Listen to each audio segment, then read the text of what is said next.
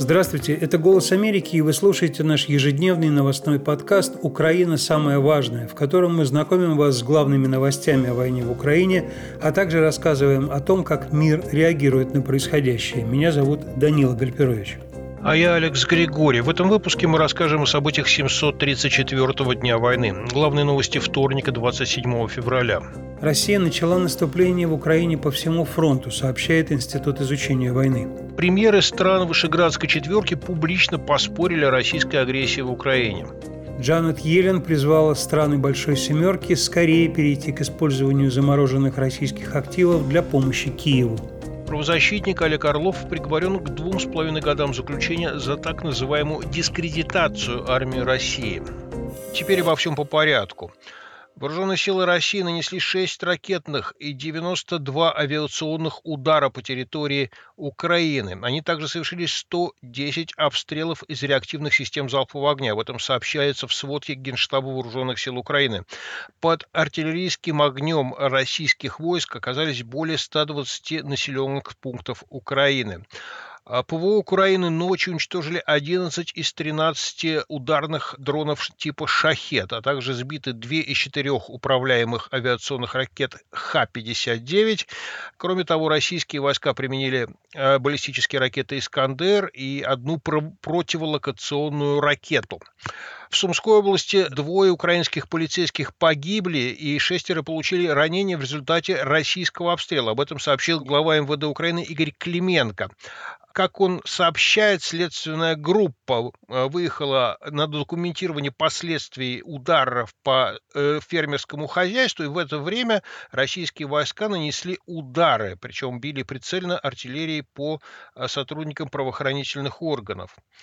Один из э, примеров обстрелов за эти сутки. Вооруженные силы России обстреляли Шуменский микрорайон и центральную часть Херсона. Причем под ударом оказались многоквартирные дома. За сутки э, в Херсоне три человека получили ранения. Все они мирные жители. При этом поступает новая информация о том, насколько серьезно Северная Корея продолжает поставлять России самое разное вооружение. Агентство Йонхаб, это южнокорейское информационное агентство, сообщило накануне со ссылкой на министра обороны этой страны Шен Вон Сика, что Северная Корея могла поставить России около трех миллионов самых различных артиллерийских боеприпасов – и северокорейские заводы работают на полную мощность для выполнения заказов для Москвы. Мы уже говорили в наших подкастах, что именно производство артиллерийских снарядов – это мощная составляющая северокорейского военно-промышленного комплекса. Там на складах было очень много всего подряд, и э, там одних ракет было более 25 тысяч. На самом деле они вполне способны поставлять большие партии снарядов России – по данным из Сеула, Северная Корея отправила после встреч Ким Чен Ына и Владимира Путина в Россию около 6700 контейнеров боеприпасов, и как раз такого количества контейнеров достаточно для размещения примерно 3 миллионов артиллерийских снарядов калибра 152 мм или 500 тысяч снарядов калибра 122 мм. И в обмен на поставку в Россию снарядов по словам главы Минобороны Республики Корея, КНДР получает продовольствие и другие вещи первой необходимости, а также сырье и запчасти, используемые в производстве оружия. Кроме того, были некоторые подозрения со стороны западных экспертов о том, что Россия поставляет в Корею ракетные технологии, в результате чего э, северокорейская ракетная программа получила неожиданное очень быстрое развитие. Я добавлю, что э, Северная Корея предложила россиянам э, отдыхать на ее курортах, и вот уже, уже туда состоялся небольшой пресс-тур российских журналистов, которые очень почтительно описывают э, великих полководцев, э, династия которых уже много десятилетий управляет этой несчастной страной. Ну а если говорить об обстановке на фронте в Украине, за сутки произошло 96 боевых столкновений, то есть больше, чем в предыдущие дни. И главная новость здесь э, – это сообщение э, спикера группировки войск Таврия, украинской группировки, Дмитрия Лихове. По его словам, украинские войска отступили от сел Степной и Северное вблизи Авдеевки. Это небольшие населенные пункты. И, судя по всему, российские войска продолжают там э, наносить удары, пытаясь еще больше отодвинуть украинские позиции. То есть Авдеевка, напомню, была достаточно серьезно укрепленным населенным пунктом. Сейчас украинцы пытаются зацепиться на новых рубежах, в то время как российские войска атакуют по многим направлениям. Например, вот впервые в сводках появилась деревня Синьковка Харьковской области. Там не было боев на протяжении полутора лет. И э, за эти сутки российские войска там атаковали 20 раз. А сейчас, как сообщают э, украинские военные, линию фронта вблизи Авдеевки удалось стабилизировать, но российские войска продолжают наступать. ВСУ сбили э, на востоке страны э, еще один истребитель-бомбардировщик Су-34. Если вы заметили, хотя бы следя за нашими подкастами, в последнее время существенно увеличилось количество сбитых российских самолетов. Это говорит о том, что российские российские войска активно используют авиацию для нанесения удара по э, обороняющимся украинцам. Э, они долгое время не использовали ее для этих целей, нанося удары издали. И теперь, соответственно, российские самолеты оказываются в зоне досягаемости украинских ПВО. Базирующийся в Вашингтоне Институт изучения войны подчеркивает в последней сводке, что российские войска вернули стратегическую инициативу, и причем на всем театре военных действий, и сейчас э, украинцы могут фактически только обороняться, потому что их сил недостаточно для того, чтобы э, нанести серьезный контрудар. Институт изучения войны считает, что российские войска ведут наступление по всей линии фронта. Действительно, и сейчас Владимир Путин заметно переменил свою тактику. Если почти два года войны он как бы оставлял армии, военнослужащим и так далее расхлебывать всяческие неудачи, то теперь он и министр Шойгу регулярно проводят какие-то такие собственные словесные вливания, что называется, в пропаганду, и Путин начинает выглядеть человеком, который всеми этими успехами, э, в кавычках, как бы руководит. И понятно, почему это делается. В общем, э, мы сообщали в наших подкастах, и сообщают об этом независимые российские медиа, что всяческие успехи российской армии в Украине приурочиваются к перевыбором Владимира Путина на очередной срок.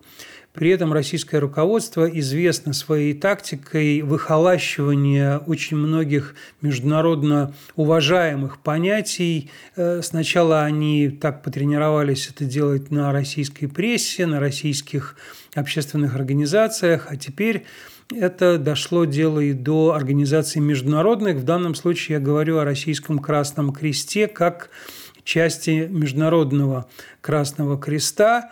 Это следует из материалов, которые публикует журналистский проект «Kremlin Leaks». Российский вариант этих материалов вышел на «Медузе» сегодня.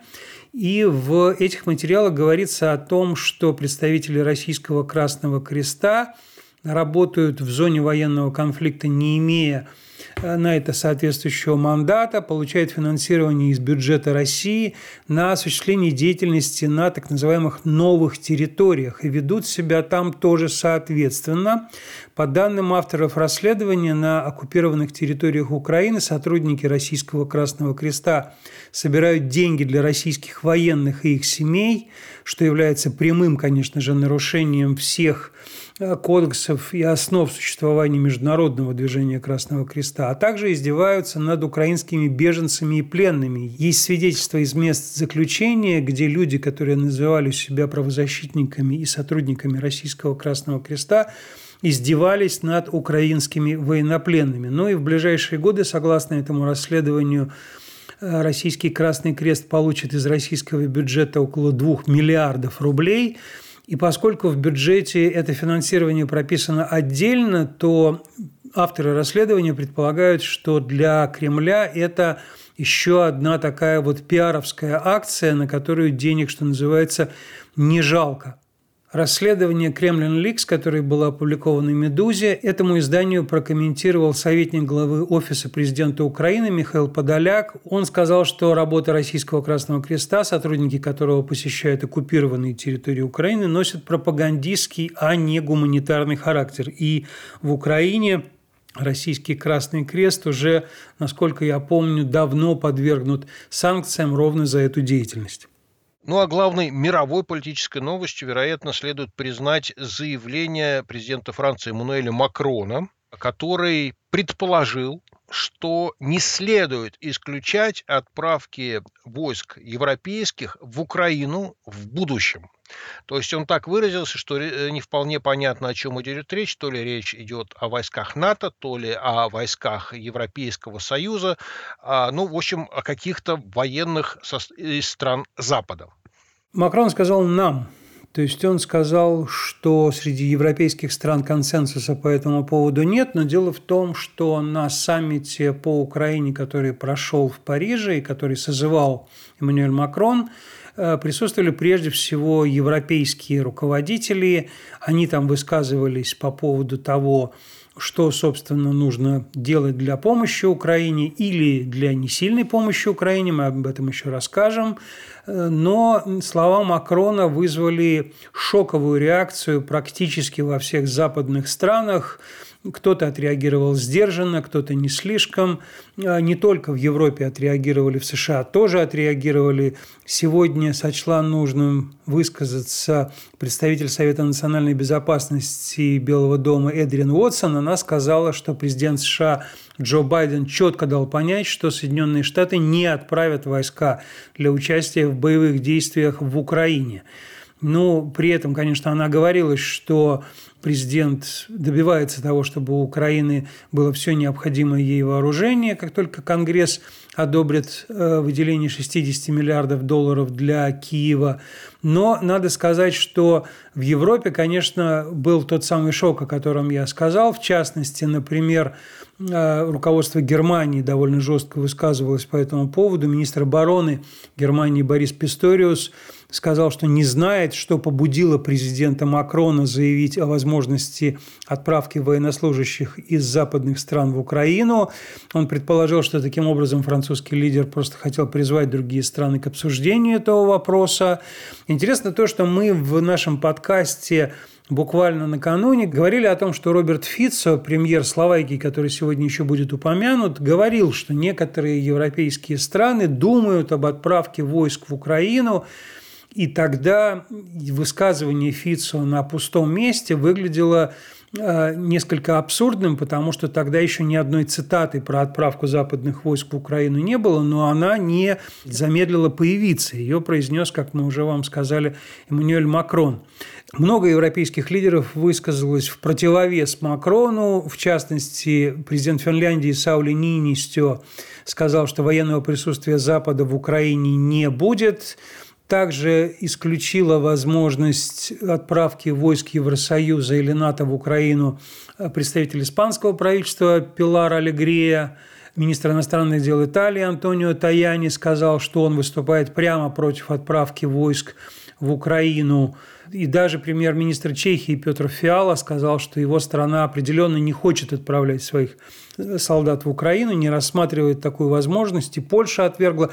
То есть тут примечательно, то, что страны, которые очень сильно помогают Украине, а это, например, Польша, Чехия, Финляндия, все-таки говорят, что невозможно отправлять э, военных этих стран в Украину. При этом не исключил полностью такой вариант с отправкой западных войск в Украину глава Генерального штаба армии Нидерландов генерал Онна Эхельсгейм, он считает, что сейчас нет смысла обсуждать отправку войск западных государств в Украину, но союзники должны быть открытыми ко всем возможным вариантам. Он приехал в Чехию, и как раз во время его визита в Чехию э, его слова там процитировали.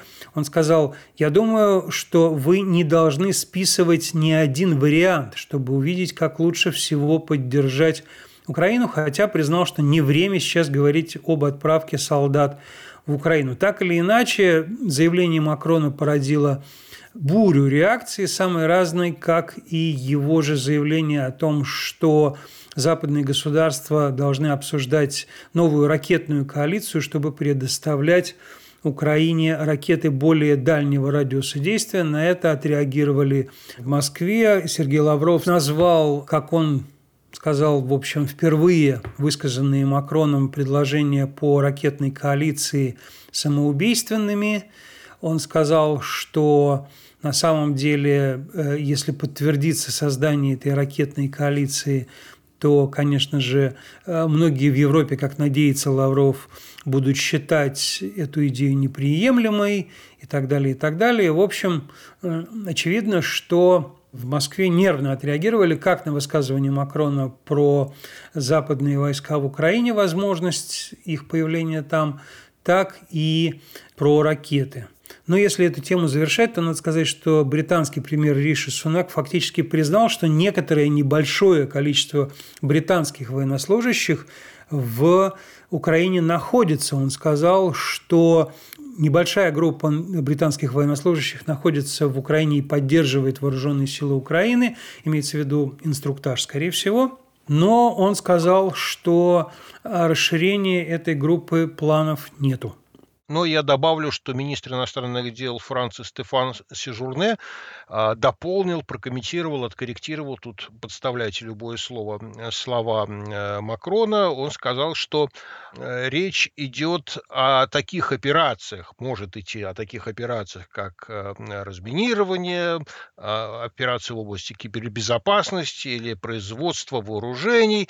И вот эти военные, гипотетические, которые могут оказаться на территории Украины при каких-то сценариях э, не переступит порога воинственности. Это дословная цитата. А я вот вспоминаю вот перед самым началом российского вторжения, как Макрон названивал Путину и уговаривал его не вторгаться в Украину. Как известно, результатов это не дало. Ну, надо сказать, что Макрон практически весь первый год еще Путину звонил. Его спрашивали вокруг, э, ты правда дальше будешь звонить ему? Он говорил, да, буду, но в конце концов, судя по всему, в Кремле с ним отказались разговаривать. Во всяком случае, я помню заявление Пескова о том, что больше разговоров с Макроном не планируется. Ну а в Праге встретились премьеры стран Вышеградской четверки, и это э, группа государств Центральной Европы, и выяснилось, что они очень по-разному оценивают э, войну России с Украиной. Чехия и Польша э, выступают за предоставление военной помощи, а Венгрия и Словакия, это уже как бы не является какой-то сенсацией или новостью, выступают э, против военной помощи, но выразили готовность каким-то другим способом помогать Украине. То есть, причем э, премьеры Венгрии и Словакии согласны с тем, что а, Россия нарушила нормы международного права и в том, что Украина нуждается в помощи, но премьер-министр Венгрии Орбан, например, э, в очередной раз призвал к скорейшим мирным Э, переговорам. Э, а вот э, Петр Фиала, это премьер Чехии, заявил, что не верит в то, что долгосрочного мира возможно достичь, уступив агрессору. Коллега Петра Фиалы, польский премьер Дональд Туск, который тоже принимал участие в этой встрече, сказал, что, в общем, нужно помнить о фундаментальных принципах ну, тех, на которых Вышеградская четверка в свое время образовывалась, которые не поддерживают э, помощь Украине столько, сколько потребуется, присоединился и канцлер Австрии Карл Нихаммер, который сказал, что вот когда он был в Париже на этом саммите, созываемом Макроном, то сказал, что для достижения мира потребуются переговоры. Это он опубликовал свои цитаты в соцсети X, бывший Твиттер, он сказал, что для этого Европе необходимо отказаться от своей собственной эхо-камеры и сотрудничать с ключевыми игроками из других частей мира, такими как страны БРИКС и Глобальный Юг. Но эти призывы не новые, и мы знаем, что Россия очень приветствовала бы вот такую вот широкую площадку, на которой сам факт агрессии ее против Украины отходил бы на второй план и замыливался. Ну а пока союзники Украины ищут пути продолжения оказания помощи, потому что война, естественно, требует огромных денег. Министр финансов США Джанет Йеллен заявила, что срочно необходимо определить, как использовать российские замороженные активы для оказания помощи Украине речь идет примерно о 260 миллиардах евро, которые принадлежат Центральному банку России, и, соответственно, они находятся в юрисдикции э, государств Большой Семерки, ЕС и Австралии. И, соответственно, большая часть этих денег находится под юрисдикцией Европейского Союза. Елен заявила э, об этом перед началом заседания министров финансов и глав центральных банков стран Большой Двадцатки в Рио-де-Жанейро. Ну а помощь продолжает э, поступать. Э, Германия передала Украине очередной пакет. Э, в него вошли, в частности, 14 тысяч э, снарядов э, калибра 155 миллиметров, машины разминирования, э, разведывательные дроны, э, 22 антидроновых пушки, 12 терминалов спутниковой связи и так далее. Израиль сделал сенсационное заявление. Э, э, представитель Израиля ООН э, Гилат Эрдан в ходе заседания Генассамблеи ООН заявил, что Израиль э, работает над передачей Украине систем раннего предупреждения о ракетных ударах и атаках беспилотников. Это не оружие, но это средство обороны. Э, раньше Израиль воздерживался от передачи Украины подобного рода помощи, хотя направлял Украине гуманитарные грузы и развернул полевой госпиталь. А Нидерланды заявили, что выделят более 100 миллионов евро на закупку боеприпасов для Украины. То есть раньше, напомню, Европа э, пыталась поставлять э, Украине только боеприпасы собственного производства. Но сейчас выяснилось, что этих боеприпасов не хватает, и поэтому по всему миру начали искать э, снаряды, которые можно закупить и поставить Украине. Франция заявила о том, что до конца года поставит э, Украине 250 тысяч ударных дронов. Это, об этом сказал министр обороны Франции Себастьян Лекарню. Ну и очень существенной новостью является то, что на фоне затормозившейся в Соединенных Штатах помощи Украине на 60 миллиардов долларов Европе тот пакет а, огромный на три года, 2024-2027 годы, который назвали Украинским фондом и который ранее был одобрен главами стран Евросоюза, получил поддержку Европейского парламента, что неудивительно, Европарламент, собственно, призывал страны ЕС как можно быстрее одобрить создание украинского фонда. Я напомню, это 50 миллиардов евро. Его средства будут направлены э, и на поддержку Украины текущей, и на проведение реформ для присоединения страны в будущем к Евросоюзу. Практически весь Европарламент проголосовал за. 536. Э, против были традиционно ультралевые и ультраправые, там было их 40, и воздержалось 39 депутатов. Это такое достаточно стабильное пророссийское или антиукраинское лобби э, в Европарламенте. Также говорится, что поддержка ЕС должна иметь три направления. Первое – это финансовая поддержка Украины для реализации реформ. Второе – мобилизация инвестиций и расширение доступа Украины к финансированию – Третье – помощь на пути к европейской интеграции. Но очевидно, что все-таки эти деньги каким-то образом будут помогать Украине и отражать непосредственно российскую агрессию. И каждый год деятельность Украинского фонда должна оценивать Еврокомиссия. Вроде бы именно этого добивался Виктор Орбан, который в конце концов снял в начале этого года свое возражение по поводу принятия вот этого фонда Украины на 50 миллиардов евро. Ну и наша традиционная рубрика «Кого, где, за что». Э, суд в Москве приговорил известного правозащитника и одного из основателей общества «Мемориал» Олега Орлова к двум с половиной годам колонии. А его обвинили в повторной дискредитации армии. Речь идет о посте в социальной сети Facebook, запрещенной в России. Надо сказать, что Олег отказался от прений, он не участвовал в них и передоверил все своему адвокату, он также запретил защите своей, которой он при этом доверял полностью, вызывать свидетелей защиты, чтобы их не объявили иностранными агентами и тоже не начали преследовать. Э, Олег Орлов очень известный правозащитник, он был председателем Совета общества «Мемориал» правозащитного. Мы вместе с Олегом Орловым, я вместе с ним был в Чечне в 94-95 годах.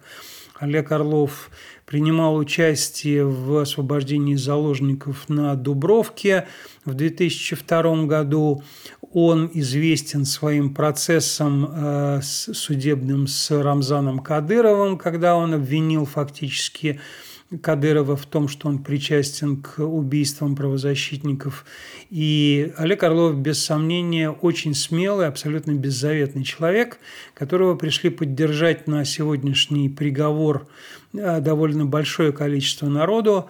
Э, он сознательно не уехал из России, продолжая правозащитную деятельность, говоря о том, что его место, собственно, с теми людьми, которых, права которых он защищает – но э, надо сказать, что никаких надежд у очень многих наблюдателей по поводу того, что приговор ему может быть э, не связанным с лишением свободы, не было. И это приговор, который был э, как бы усиленным, ужесточенным, потому что первый приговор ему э, был не связан с лишением свободы, там был штраф, и вот решили российские власти все-таки додавить, пересмотреть это все в сторону ужесточения и э, посадить Олега Орлова в заключение. И еще одна новость из нашей рубрики «Кого, где, за что» – это то, что Росфинмониторинг внес бывшего депутата Госдумы, известного оппозиционера Геннадия Гудкова перечень террористов и экстремистов. Семью Гудковых довольно давно уже преследуют. Они и Геннадий и Дмитрий, бывшие депутаты Государственной Думы. В общем, очевидно совершенно, что этого решения стоило ожидать, потому что раньше, в прошлом году, Геннадия Гудкова признали иностранным агентом, но и все время ему вменяли в вину то, что он негативно высказывался в отношении российских военнослужащих.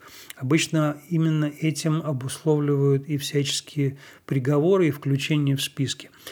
На этом мы заканчиваем сегодняшний выпуск нашего новостного подкаста «Украина. Самое важное», которое для вас провели Алекс Григорьев и Данила Гальперович, звукорежиссер Алексей Зонов. Пожалуйста, подписывайтесь на наш подкаст на платформах Apple и Google.